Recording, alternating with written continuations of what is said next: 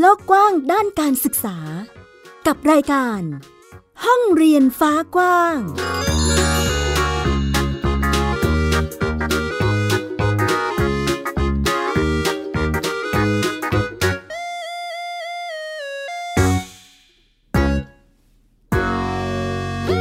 สวัสดีค่ะคุณผู้ฟังต้อนรับคุณผู้ฟังทุกท่านค่ะเข้าสู่รายการห้องเรียนฟ้ากว้างนะคะพบกับดิฉันอัยดาสนศรีเช่นเคยวันนี้มาพร้อมกับเรื่องราวข่าวสารด้านการศึกษาที่จะทำให้คุณได้ติดตามสถานการณ์อย่างใกล้ชิดกับสถานการณ์การศึกษาในปัจจุบันนั่นเองค่ะเราต้องยอมรับนะคะคุณผู้ฟังว่าปัจจุบันนี้เรื่องของโรคระบาดโควิดสิบเก้า ก็ส่งผลกระทบในหลายด้านเลยทีเดียวค่ะไม่ว่าจะเป็นด้านสุขภาพของประชาชนวิถีชีวิตความเป็นอยู่ที่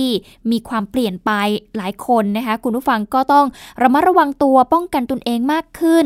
ออกจากบ้านน้อยลงนะคะทำให้บางครั้งเนี่ยวิถีชีวิตก็เปลี่ยนไปเหมือนกันและแน่นอนว่าหลายๆอย่างก็ได้รับผลกระทบอย่างการไปโรงเรียนของนักเรียนนักศึกษาเองก็ต้องมีการปรับเปลี่ยนนะคะหาทางออกเพื่อที่จะลดความเสี่ยงที่จะติดเชื้อ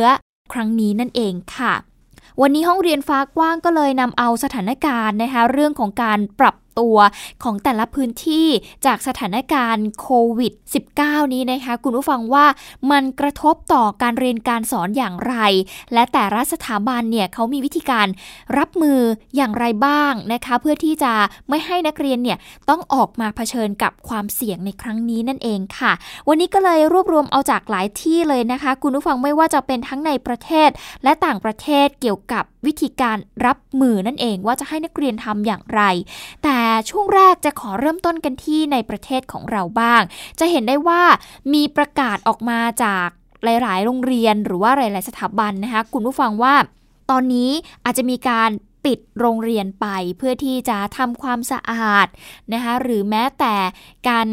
พยายามที่จะเปิดคอร์สออนไลน์นะครับการเรียนการสอนแบบออนไลน์ที่ให้นักเรียนเนี่ยเรียนรู้ผ่านแพลตฟอร์มต่างๆนะคะ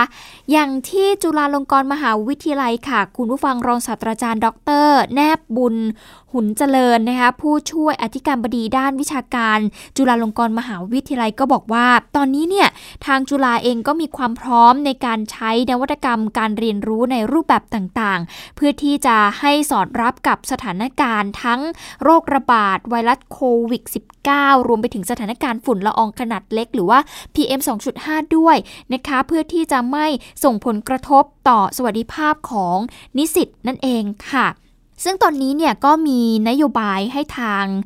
อาจารย์นะคะคณะอาจารย์ผู้สอนต่างๆเนี่ยจัดการเรียนการสอนผ่านระบบออนไลน์ค่ะเพื่อลดความเสี่ยงจากสถานการณ์ดังกล่าวนี้นะคะโดยจะร่วมกับทาง Skill Lane ค่ะคุณผู้ฟังก็จะทยอยนำร่องเปิดบางรายวิชาศึกษาทั่วไปให้กับนิสิตสามารถที่จะเรียนผ่านระบบออนไลน์ได้ในเดือนมีนาคมสองพันห้าร้อยหกสิบสามนี้ค่ะการเรียนผ่านระบบออนไลน์เนี่ยนิสิตสามารถที่จะเข้าไปเรียนผ่านทางสมาร์ทโฟนก็ได้หรือว่าผ่านทางโน้ตบุ๊กนะคะก็สามารถที่จะเรียนได้เลยได้ทุกที่ทุกเวลาสามารถที่จะดูย้อนหลังเพื่อที่จะทบทวนเนื้อหาการเรียนที่ผ่านมาได้ซึ่งทางจุฬาลงกรณ์มหาวิทยาลัยก็จะมีการการแจ้งชื่อรายวิชารวมไปถึงรายละเอียดต่างๆเพิ่มเติมให้ผู้ที่เกี่ยวข้องได้ทราบโดยเร็วต่อไปนั่นเองค่ะนี่ก็คือวิธีการรับมือของทางจุฬาลงกรณ์มหาวิทยาลัยนะคะ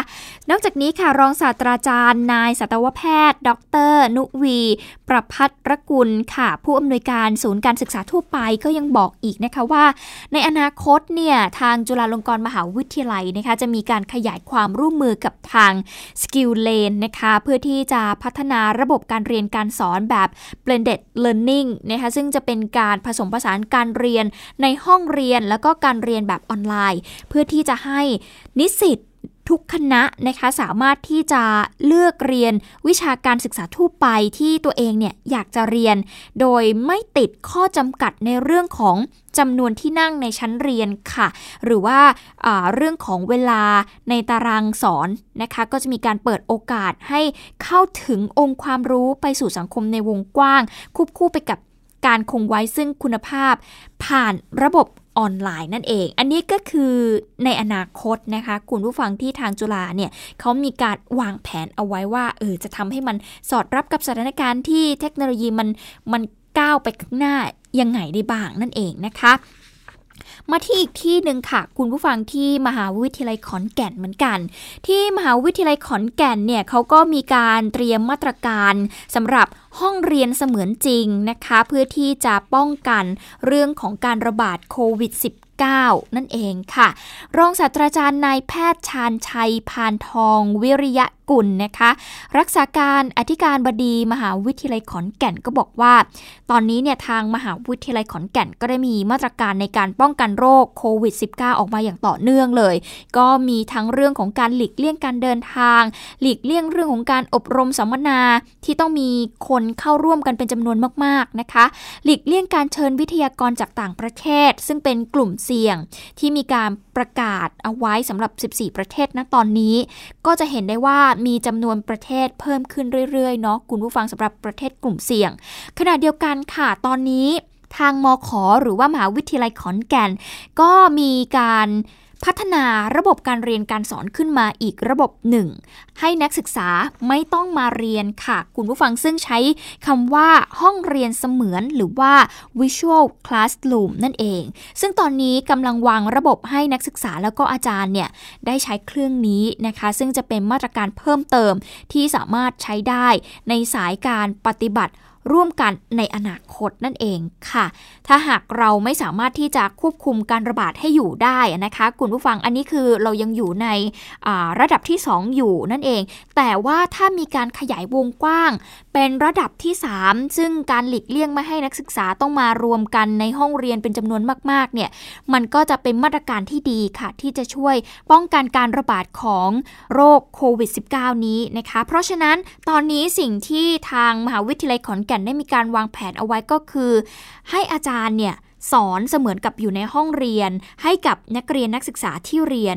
ไปเรียนอยู่ตามหอพักของตัวเองหรือว่าเรียนที่บ้านก็ได้นะคะรวมถึงการสอบวัดประเมินผลเนี่ยก็จะมีการปรับเพื่อที่จะลดความเสี่ยงให้กับนักศึกษาไม่ต้องมานั่งรวมตัวกันเป็นหลักร้อยหลักพันในห้องนะคะซึ่งระบบนี้จะสามารถใช้ได้ในปัจจุบันนี้แล้วก็ในอนาคตถ้าหากสถานการณ์โรคระบาดมันมีความรุนแรงมากขึ้นอันนี้คือวิธีการรับมือของทางมหาวิทยาลัยขอนแก่นนั่นเองซึ่งจริงๆแล้วมีทั้งโรงเรียนนะคะที่มีการเปิดสอนแบบออนไลน์แบบนี้นะคุณผู้ฟังเขาก็จะมีแนวทางการทำงานของเขาอยู่นะคะอันนี้ก็เอามาให้เห็นถึงสถานการณ์นะคะว่าเอ๊ะในประเทศไทยเนี่ยมีการปรับตัวอย่างไรบ้างจากสองสถาบันนั่นเองค่ะคราวนี้เราก็จะเห็นว่าสถานการณ์การระบาดของเชื้อไวรัสโควิด สิบเก้า เนี่ยนะคะมันก็แพร่ระบาดไปหลายประเทศอย่างจีนเองที่เป็นจุดศูนย์กลางการแพร่ระบาดตอนนี้แม้ว่าสถานการณ์จะดีขึ้นแต่ว่าเรื่องของการป้องกันก็ยังต้องทำกันไปอยู่นะคะเราจะมาดูกันสิว่าต่างประเทศในประเทศที่มีการติดเชื้อเนี่ยเขาจะมีวิธีการรับมืออย่างไรในสถานการณ์ที่เด็กๆเองก็ต้องไปเรียนหนังสือนะคะนักศึกษาเองก็ต้องไปเรียนต่อนั่นเองจะเป็นอย่างไรติดตามในช่วง Worldwide Education ค่ะ Worldwide Educationเราจะขอเริ่มต้นกันที่ประเทศแรกกันก่อนกับประเทศจีนนะคะคุณผู้ฟังจีนเองเนี่ยก็เป็นจุดศูนย์กลางการแพร่ระบาดของเชื้อไวรัสโคโรนาหรือว่าโควิด สิบเก้า นั่นเองนะคะตอนนี้เขาก็หันมาใช้วิธีการเรียนออนไลน์เช่นเดียวกันค่ะกระทรวงศึกษาธิการของจีนก็ได้มีการออกแถลงการสนับสนุนให้โรงเรียนเนี่ยใช้แพลตฟอร์มอินเทอร์เน็ตเป็นทางเลือกในการสอนแบบออนไลน์นอกจากนี้ก็ยังมีการวางแผนเปิดห้องเรียนบนระบบคลาวด์แห่งชาติทำการจัดหาสื่อการเรียนการสอนหรือว่าหลักสูตรสำหรับนักเรียนตั้งแต่ชั้นประถมศึกษาปีที่หนึ่งไปจนถึงระดับมัธยมศึกษาตอนปลายเลยค่ะโดยการให้คะแนนนั้นก็จะเป็นการเน้นไปที่การมีส่วนร่วมในการอภิปรายในชั้นเรียนนะคะซึ่งก็จะทำผ่านแพลตฟอร์มการประชุมทางวิดีโออย่างTikTok ของ Alibaba หรือว่ายังมีอีกเว็บไซต์หนึ่งนั่นเองนะคะแน่นอนว่าการศึกษาทางไกลนั้นก็ไม่ใช่เรื่องง่ายนะคุณผู้ฟังแม้ว่าอินเทอร์เน็ตจะช้าบ้างในบางพื้นที่แต่การไม่สามารถเข้าร่วมชั้นเรียนผ่านทางวิดีโอก็มันไม่ใช่ข้ออ้าง นะคะเพราะฉะนั้นนักเรียนสามารถที่จะดาวน์โหลดไฟล์เสียงแล้วก็ไฟล์งานเนี่ยมาทำแทนได้เช่นเดียวกันหรือในบางพื้นที่ที่เป็นชนบทห่างไกลที่ไม่มีอินเทอร์เน็ตเข้าถึงเนี่ยทางหน่วยงานของรัฐหรือว่า China Education Network นะคะก็ได้มีการเปิดห้องเรียนออกอากาศทางทีวีค่ะจะมีทุกวันธรรมดาตั้งแต่เวลาแปดนาฬิกาไปจนถึงเวลายี่สิบสองนาฬิกาเลยทีเดียวโดยจะครอบคลุมวิชาแกนหลักทั้งหมดอย่างวิชาคณิตศาสตร์ไปจนถึงวิชาภาษาจีนนั่นเองนะคะนักเรียนบางคนเองก็ได้มีการแสดงความคิดเห็นนะว่าการเรียนในรูปแบบนี้เนี่ยพวกเขาก็รู้สึก productive มากกว่าการเรียนในห้องเรียนนะคะมีความคิดเห็นของนักเรียนบางส่วนค่ะเขาบอกว่าฉันชอบการเรียนออนไลน์มากกว่าค่ะเพราะว่ารู้สึกว่าการเรียนที่บ้านทำให้ฉันมีอิสระมากขึ้น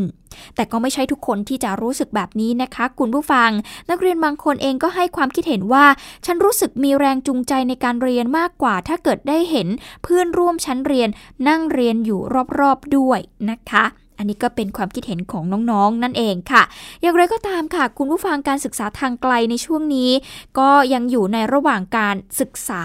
ในบางครอบครัวก็ต้องมีการจับตาลูกๆหลานๆของตัวเองนะคะเพื่อที่จะดู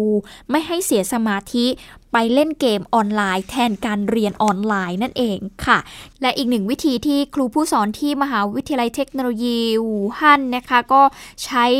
ในการบังคับให้นักเรียนเนี่ยมีวินัยในการเรียนก็คือการใช้เทคนิคโคคอค่ะนักเรียนที่ไม่สนใจเรียนในระหว่างการถ่ายทอดสดนั่นเองนะคะก็เรียกได้ว่าเป็นการปรับตัวนะคุณผู้ฟังในสถานการณ์ฉุกเฉินแบบนี้ที่ต้องเฝ้าระวังเพื่อไม่ให้มีการแพร่ระบาดของโรคมากขึ้นจากจีนมาที่สหรัฐอเมริกากันบ้างค่ะคุณผู้ฟังมหาวิทยาลัยในสหรัฐเองก็เริ่มปรับการเรียนการสอนมาเป็นแบบออนไลน์แล้วเหมือนกันนะคะจากสถานการณ์การระบาดของไวรัสโคโรนาหรือว่าโควิด สิบเก้า ในสหรัฐเองเนี่ยก็ส่งผลให้ทางมหาวิทยาลัยวอชิงตันค่ะตัดสินใจปิดมหาวิทยาลัยชั่วคราวเป็นมหาวิทยาลัยแรกเลยในสหรัฐนะคะแล้วก็เปลี่ยนการเรียนการสอนมาเป็นแบบออนไลน์เพื่อที่จะป้องกันการระบาดเพิ่มเติมของไวรัสโควิด สิบเก้า นั่นเองโดยนอกเหนือจากห้องเรียนทางด้านโรงพยาบาลของมหาวิทยาลัยห้องอาหารหอพักสำหรับนักศึกษาอันนี้ยังเปิดตามเดิมอยู่นะคะคุณผู้ฟังซึ่งอธิการบดีมหาวิทยาลัยวอชิงตันเองก็บอกว่าเป้าหมายในตอนนี้ก็คือการทำให้ภาคการเรียนนี้เนี่ยมันผ่านลุล่วงไปได้ด้วยดีก่อนโดยจะ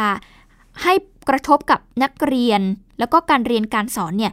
น้อยที่สุดเท่าที่จะเป็นไปได้อันนี้คือเป้าหมายของเขาก่อนนะคะหลังจากที่มหาวิทยาลัยวอชิงตันได้มีการประกาศออกไปเนี่ยนะคะหลายๆมหาวิทยาลัยเองก็เริ่มออกมาตรการในการป้องกันเหมือนกันอย่างเช่นมหาวิทยาลัยซีแอตเทิลนะคะคุณผู้ฟังมหาวิทยาลัยนอร์ทอีสเทิร์นวิทยาเขตซีแอตเทิลนะคะแล้วก็มหาวิทยาลัยสแตนฟอร์ดก็ได้มีการตัดสินใจทำการเรียนการสอนแบบออนไลน์และก็เปลี่ยนการสอนแบบเทคโฮมนั่นเองค่ะเนื่องจากนักศึกษารายหนึ่งจากมหาวิทยาลัยแวนเดอร์บิลต์นะคะคุณผู้ฟังในรัฐเทนเนสซีนะคะก็ได้รับการยืนยันว่าติดเชื้อโคโรนานะคะซึ่งนักศึกษารายนี้เองเพิ่งกลับมาจากโปรแกรมแลกเปลี่ยนในอิตาลีค่ะซึ่งทางมหาวิทยาลัยต่างๆก็มีทิศทางความเห็นไปในทิศทางเดียวกันนะคะว่านักศึกษาอาจจะเป็นพาหะในการนำเชื้อไวรัสโควิด สิบเก้า มาสู่มหาวิทยาลัยได้แล้วก็อาจจะทำให้การระบาดเนี่ยขยายวงกว้างมากขึ้นเนื่องจากมีนักศึกษาศึกษาหลายๆกลุ่มกลับมาจากการเดินทางไปในประเทศกลุ่มเสี่ยงในช่วงปิดเทอมภาคฤดูใบไม้ผลิที่ผ่านมานั่นเองค่ะซึ่งการเรียนการสอนแบบออนไลน์นี้อาจจะไม่ได้ผลกับทุกการเรียนการสอนเนาะคุณผู้ฟังเนื่องจากว่าแต่ละวิชาเนี่ยมันก็จะมีความหลากหลายแล้วก็มีความแตกต่างกันอยู่อย่างวิชาที่ต้องใช้แล็บต้องมีการทดลองต้องมีการใช้อุปกรณ์จริงเนี่ยนะคะคุณผู้ฟังหรือว่าวิชาที่อยู่ในสตูดิโอหลายๆมหาวิทยาลัยเองก็ต้องพยายามที่จะปรับตัวกับการใช้เทคโนโลยีเหมือนกันเนาะอย่างเช่นมหาวิทยาลัยแบรนด์แมนค่ะคุณผู้ฟังก็หันมาทำการเรียนการสอนออนไลน์ผ่านเว็บไซต์ Zoom ซึ่งเป็นเว็บไซต์วิดีโอคอนเฟอเรนซ์ค่ะซึ่งผู้สอนจะทำการสอนผ่าน Zoom เป็น แปดสิบห้าเปอร์เซ็นต์ ของการเรียนทั้งหมดเนาะก็จะมีการสอนแบบในห้องเรียนสามชั่วโมงต่อสัปดาห์ด้วย นั่นหมายถึงว่าในหนึ่งสัปดาห์เนี่ยก็จะไปเรียนที่โรงเรียนหรือที่มหาวิทยาลัยนั่นเองหนึ่งครั้งนะคะซึ่งอันนี้ก็จะช่วยลดโอกาสในการระบาดของไวรัสโควิด สิบเก้า นี้นั่นเองค่ะนอกจากนี้มหาวิทยาลัยต่างๆในสหรัฐเองก็ยังออกมาเตือนนักศึกษาแล้วก็คณะอาจารย์นะคะว่าให้เตรียมตัวว่าอาจจะมีการปิดมหาวิทยาลัยแล้วก็การทำการเรียนการสอนแบบออนไลน์ถ้าหากตรวจพบว่ามีนักศึกษาหรือว่าอาจารย์หรือบุคลากรของทางมหาวิทยาลัยได้รับการติดเชื้อแล้วก็ประกาศคำแนะนำให้กับนักศึกษาที่เพิ่งกลับจากต่างประเทศในช่วงฤดูร้อนที่ผ่านมาเนี่ยก็ให้หลีกเลี่ยงการท่องเที่ยวการอยู่ในที่ที่มีคนจำนวนมากรวมไปถึงการยกเลิกการทัศนศึกษาในต่างประเทศแล้วก็มีการสนับสนุนให้นักศึกษาไม่ท่องเที่ยวในต่างประเทศด้วยโดยเฉพาะประเทศกลุ่มเสี่ยงในช่วงสถานการณ์การระบาดของเชื้อไวรัสโควิด สิบเก้า นั่นเองค่ะนี่คือสถานการณ์ของสหรัฐอเมริกานะคะคุณผู้ฟังก็มีการปรับเปลี่ยนมาเป็นแบบออนไลน์เนาะเราจะเห็นได้ว่าแต่ละสถานศึกษาเนี่ยโอ้โหทั้งในไทยแล้วก็ต่างประเทศเองก็ไม่ทิ้งการศึกษานะไม่ได้ปิดไปเฉยๆแต่ว่าเปลี่ยนมาใช้เทคโนโลยีการเรียนแบบออนไลน์อีกหนึ่งประเทศกันดีกว่าค่ะคุณผู้ฟังส่งท้ายนะคะสำหรับช่วงแรกที่เราจะทำให้เห็นถึงสถานการณ์ของการเรียนการสอนในช่วงที่มีการระบาดของไวรัสโควิด สิบเก้า อย่างอิตาลีที่ตอนนี้ก็อยู่ในช่วงวิกฤตไม่แพ้กับจีนในช่วงที่ผ่านมานะคะตอนนี้จีนก็คลี่คลายละตอนนี้ก็ทีมแพทย์ของจีนเองก็เตรียมที่จะไปช่วยเหลือนะคะทางอิตาลีนั่นเองนะรัฐมนตรีว่าการกระทรวงศึกษาของอิตาลีตอนนี้นะคะเขามีการสั่งให้โรงเรียนแล้วก็มหาวิทยาลัยทุกแห่งปิดการเรียนการสอนค่ะจริงๆเนี่ยมีประกาศออกมาตั้งนานแล้วนะคะว่าให้มีการปิดการเรียนการสอนตั้งแต่วันที่สี่มีนาคมจนถึงวันนี้ค่ะสิบห้ามีนาคมนะคะเพื่อที่จะควบคุมการระบาดของเชื้อไวรัสคืออิตาลีนี่ก็รู้สึกว่าจะเร็วเหมือนกันเกี่ยวกับการป้องกันนะคะมาตรการต่างๆของเขาก็คือเขาปิดประเทศเลยนะคุณผู้ฟังนอกจากนี้นะคะอันนี้ส่วนตัวนะดิฉันเองก็มีคนรู้จักนะคะซึ่งเป็นอาจารย์ซึ่งลูกของอาจารย์เนี่ยไปเป็นนักเรียนแลกเปลี่ยนที่นู่นตอนนี้ก็จะต้องมีการทำเรื่องเพื่อที่จะส่งตัวกลับมาที่ประเทศไทยนะคะเพราะว่ามีการระบาดเกิดขึ้นในอิตาลีเพื่อความปลอดภัยของนักเรียนแลกเปลี่ยนนั่นเองนะทีนี้ทางอิตาลีอย่างที่บอกไปก็จะมีการประกาศให้ทางโรงเรียนมหาวิทยาลัยปิดการเรียนการสอนนะคะเพื่อที่จะควบคุมหลังจากที่การระบาดในอิตาลีก็เรียกว่าทวีความรุนแรงที่สุดในทวีปยุโรปนะคะทางด้านโรงเรียนทางรัฐบาลแล้วก็เอกชนเองก็ได้มีการปฏิบัติตามมาตรการความปลอดภัยอย่างเคร่งครัดเลยแต่ว่าการสั่งปิดโรงเรียนทำให้คุณครูและก็นักเรียนได้รับผลกระทบในเรื่องของแผนการเรียนการสอนที่มันอาจจะไม่ต่อเนื่องนะคะวิกฤตนี้ก็เลยกลายเป็นโอกาสให้หลายโรงเรียนนะคะได้ทดลองใช้วิธีการสอนผ่านระบบทางไกลด้วยเครื่องมือทางเทคโนโลยีต่างๆอย่างเช่นโรงเรียนแห่งหนึ่งในแคว้นลิกูเรียค่ะซึ่งเป็นพื้นที่ชายหาดทางตะวันตกเฉียงเหนือของประเทศเนี่ยเขาก็ได้มีการใช้แพลตฟอร์มออนไลน์แล้วนะคะคุณผู้ฟังอย่างคุณออก้าทาทารินีนะคะซึ่งเป็นคุณครูวิทยาศาสตร์ก็ได้ให้สัมภาษณ์กับทาง Euro News นะคะคุณผู้ฟังว่าเธอเนี่ยนำเอาเนื้อหาบทเรียนเรื่องสงครามโลกครั้งที่สองใส่ลงไปในแพลตฟอร์ม Google Hangout ค่ะก็ให้นักเรียนในคลาสของเธอเนี่ยสามารถที่จะทำความเข้าใจเนื้อหาจากที่บ้านแล้วก็พูดคุยผ่านแอปพลิเคชันแชทบนแบบเห็นหน้าได้เลยนะคะซึ่งคุณครูหลายคนนะคะในโรงเรียนเนี่ยก็ใช้วิธีการนี้เหมือนกันกับนักเรียนทั้งหมด หนึ่งพันหกร้อย คนนั่นเองค่ะนักเรียนที่ได้มีการทดลองเรียนผ่านระบบออนไลน์ส่วนใหญ่ก็ชื่นชมหรือว่าชื่นชอบในความสะดวกสบายนะคะคุณผู้ฟังที่สามารถที่จะทำความเข้าใจเนื้อหาการเรียนการสอนผ่านหน้าคอมพิวเตอร์ได้แต่ข้อเสียของการทำวิธีนี้พวกเขาก็รู้สึกว่ามันขาดปฏิสัมพันธ์กันกับเพื่อนน่ะอะไรอย่างเงี้ยความคิดเห็นจะคล้ายๆกันกับที่จีนเลยใช่ไหมคะคุณผู้ฟังว่าเออพอทำแบบนี้แล้วก็รู้สึกว่าการเรียนกับเพื่อนมันอาจจะสนุกกว่ามันอาจจะรู้สึกดีกว่านะคะซึ่งบางรายวิชาก็มีการอาศัยการเรียนรู้แบบเป็นกลุ่มเนาะที่จะทำให้พวกเขาเนี่ยได้เรียนรู้อะไรมากกว่าการที่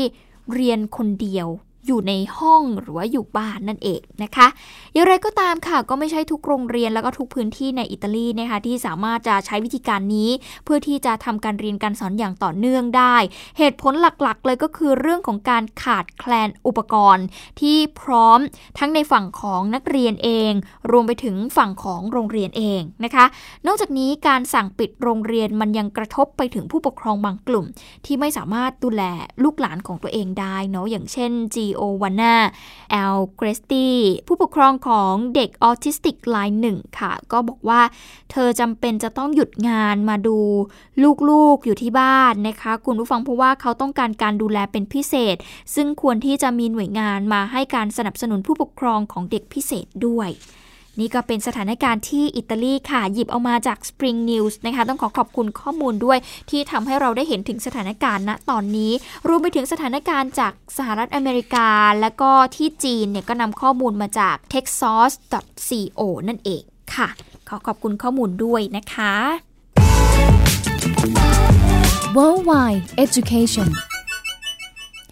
เอาล่ะคุณผู้ฟังเดี๋ยวช่วงนี้เราพักกันสักครู่หนึ่งค่ะช่วงหน้ามีอีกหนึ่งเรื่องราวนะคะสำหรับการสร้างห้องเรียนอาชีวะในโรงเรียนของทางสพท.จะเป็นอย่างไรติดตา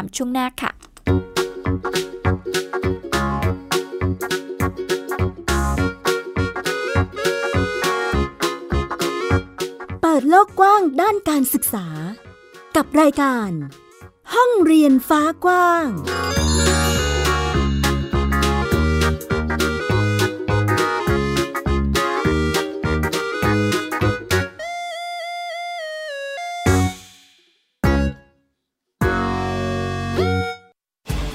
ที่ไหนก็ติดตามเราได้ทุกที่ผ่านช่องทางออนไลน์จากไทย พี บี เอส Digital Radio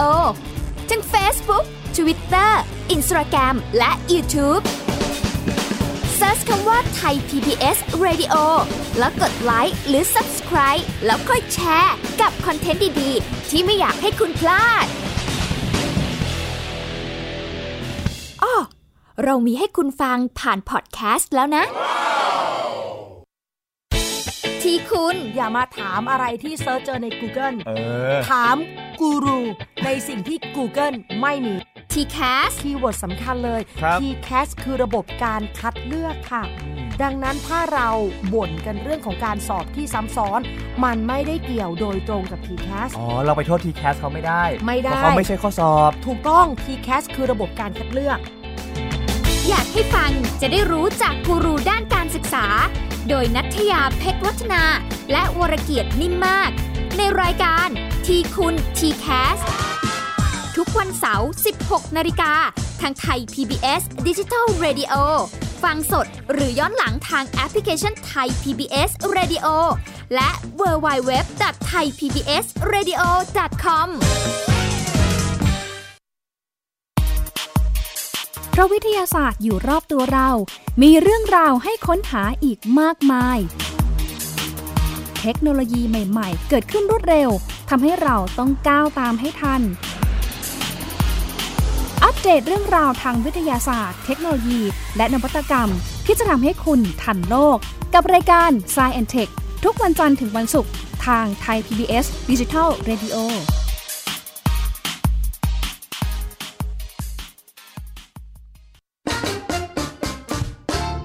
เพราะสุขภาพเป็นเรื่องที่ควรใส่ใจเพราะความห่วงใย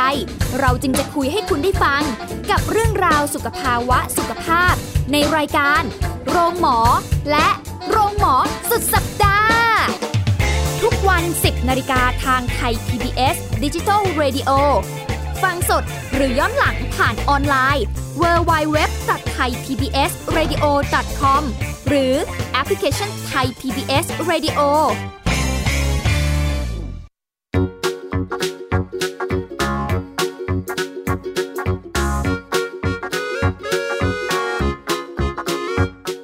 โลกกว้างด้านการศึกษา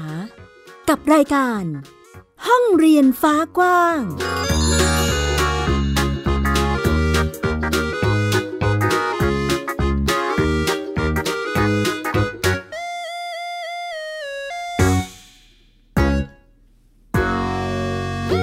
กลับเข้าสู่ช่วงที่สองค่ะคุณผู้ฟังส่งท้ายเรื่องราวสำหรับวันนี้นะคะกับความร่วมมือในการที่จะพยายามสร้างห้องเรียนอาชีวะในโรงเรียนของสพท.นั่นเองค่ะซึ่งนายณรงค์แพ้วพลสงฆ์นะคะเลขาธิการคณะกรรมการการอาชีวศึกษาได้มีการเปิดเผยว่านายณัฐพงษ์ทีพสุวรรณรัฐมนตรีว่าการกระทรวงศึกษาธิการได้มีการมอบนโยบายให้ทางสำนักงานคณะกรรมการการศึกษาขั้นพื้นฐานหรือว่าทางสพท.และก็สำนักงานคณะกรรมการการอาชีวศึกษาไปร่วมกันคิดรูปแบบในการเพิ่มผู้เรียนสายอาชีพว่าจะมีแนวทางใดบ้างนั่นเองค่ะซึ่งล่าสุดนะคะทางสพท.และก็สอส.นะคะก็ได้มีการประชุมร่วมกันแล้วก็มีข้อสรุปค่ะว่าจะมีวิธีการเปิดเป็นห้องเรียนอาชีวศึกษาขึ้นในโรงเรียนสังกัดสพท.ทั่วประเทศโดยจะมีการจัดการเรียนการสอนสายอาชีพตั้งแต่ระดับชั้นมัธยมศึกษาปีที่หนึ่งถึงสามสำหรับหลักสูตรการเรียนการสอนนั้นนะคะก็จะเป็นหลักสูตรด้านวิชาชีพค่ะอย่างเช่นหลักสูตรโรบอติกนะคะตามที่ตัวเองเนี่ยชอบนั่นเองค่ะซึ่งก็ได้มีความคิดเห็นนะคะว่าเด็กจะสนใจเรียนวิชาชีพมากขึ้นนั่นเองโดยขณะนี้กำลังวางแผนดำเนินการปรับปรุงหลักสูตรอยู่คาดว่าจะสามารถคิกออฟได้ในภาคเรียนที่หนึ่งปีการศึกษาสองพันห้าร้อยหกสิบสามนั่นเองค่ะนอกจากนี้นะคะทางเลขาธิการกอส.เองก็บอกนะคะว่าหลักสูตรการเรียนการสอนจะเป็นหลักสูตรที่ได้รับความนิยมและก็เป็นความต้องการของตลาดแรงงานเมื่อเด็กสำเร็จการศึกษาแล้วก็จะมีทักษะวิชาชีพที่สามารถก้าวไปเป็นเจ้าของสถานประกอบการเองหรือว่าจะมีงานทำตามสาขาวิชาชีพเหล่านั้นที่ตัวเองเรียนมาได้หรือเด็กอาจจะอยากเรียนเพิ่มเติมก็ต่อในระดับประกาศนียบัตรวิชาชีพได้ซึ่งจะเป็นวิธีการหนึ่งนะคะในการที่จะเพิ่มผู้เรียนสายอาชีพเช่นเดียวกันค่ะทั้งนี้ค่ะการดำเนินโครงการเปิดห้องเรียนอาชีวศึกษาในโรงเรียนของสพท.ในครั้งนี้นั้นเชื่อว่าจะตอบโจทย์การพัฒนาประเทศเนื่องจากประเทศไทยยังขาดแคลนช่างเทคนิคและก็ช่างเทคโนโลยีค่ะอีกทั้งเด็กที่เรียนจบแล้วจะมีงานทำอย่างแน่นอนนั่นเองค่ะนี่คือทั้งหมดของห้องเรียนฟ้ากว้างที่นำมาฝากคุณผู้ฟังในวันนี้ดิฉันธัญญดาสนศรีต้องขอตัวลาไปก่อนสวัสดีค่ะติดตามรับฟังรายการย้อนหลังได้ที่เว็บไซต์และแอปพลิเคชัน Thai พี บี เอส Radio Thai พี บี เอส Digital Radio วิทยุข่าวสารสาระเพื่อสาธารณะและสังคม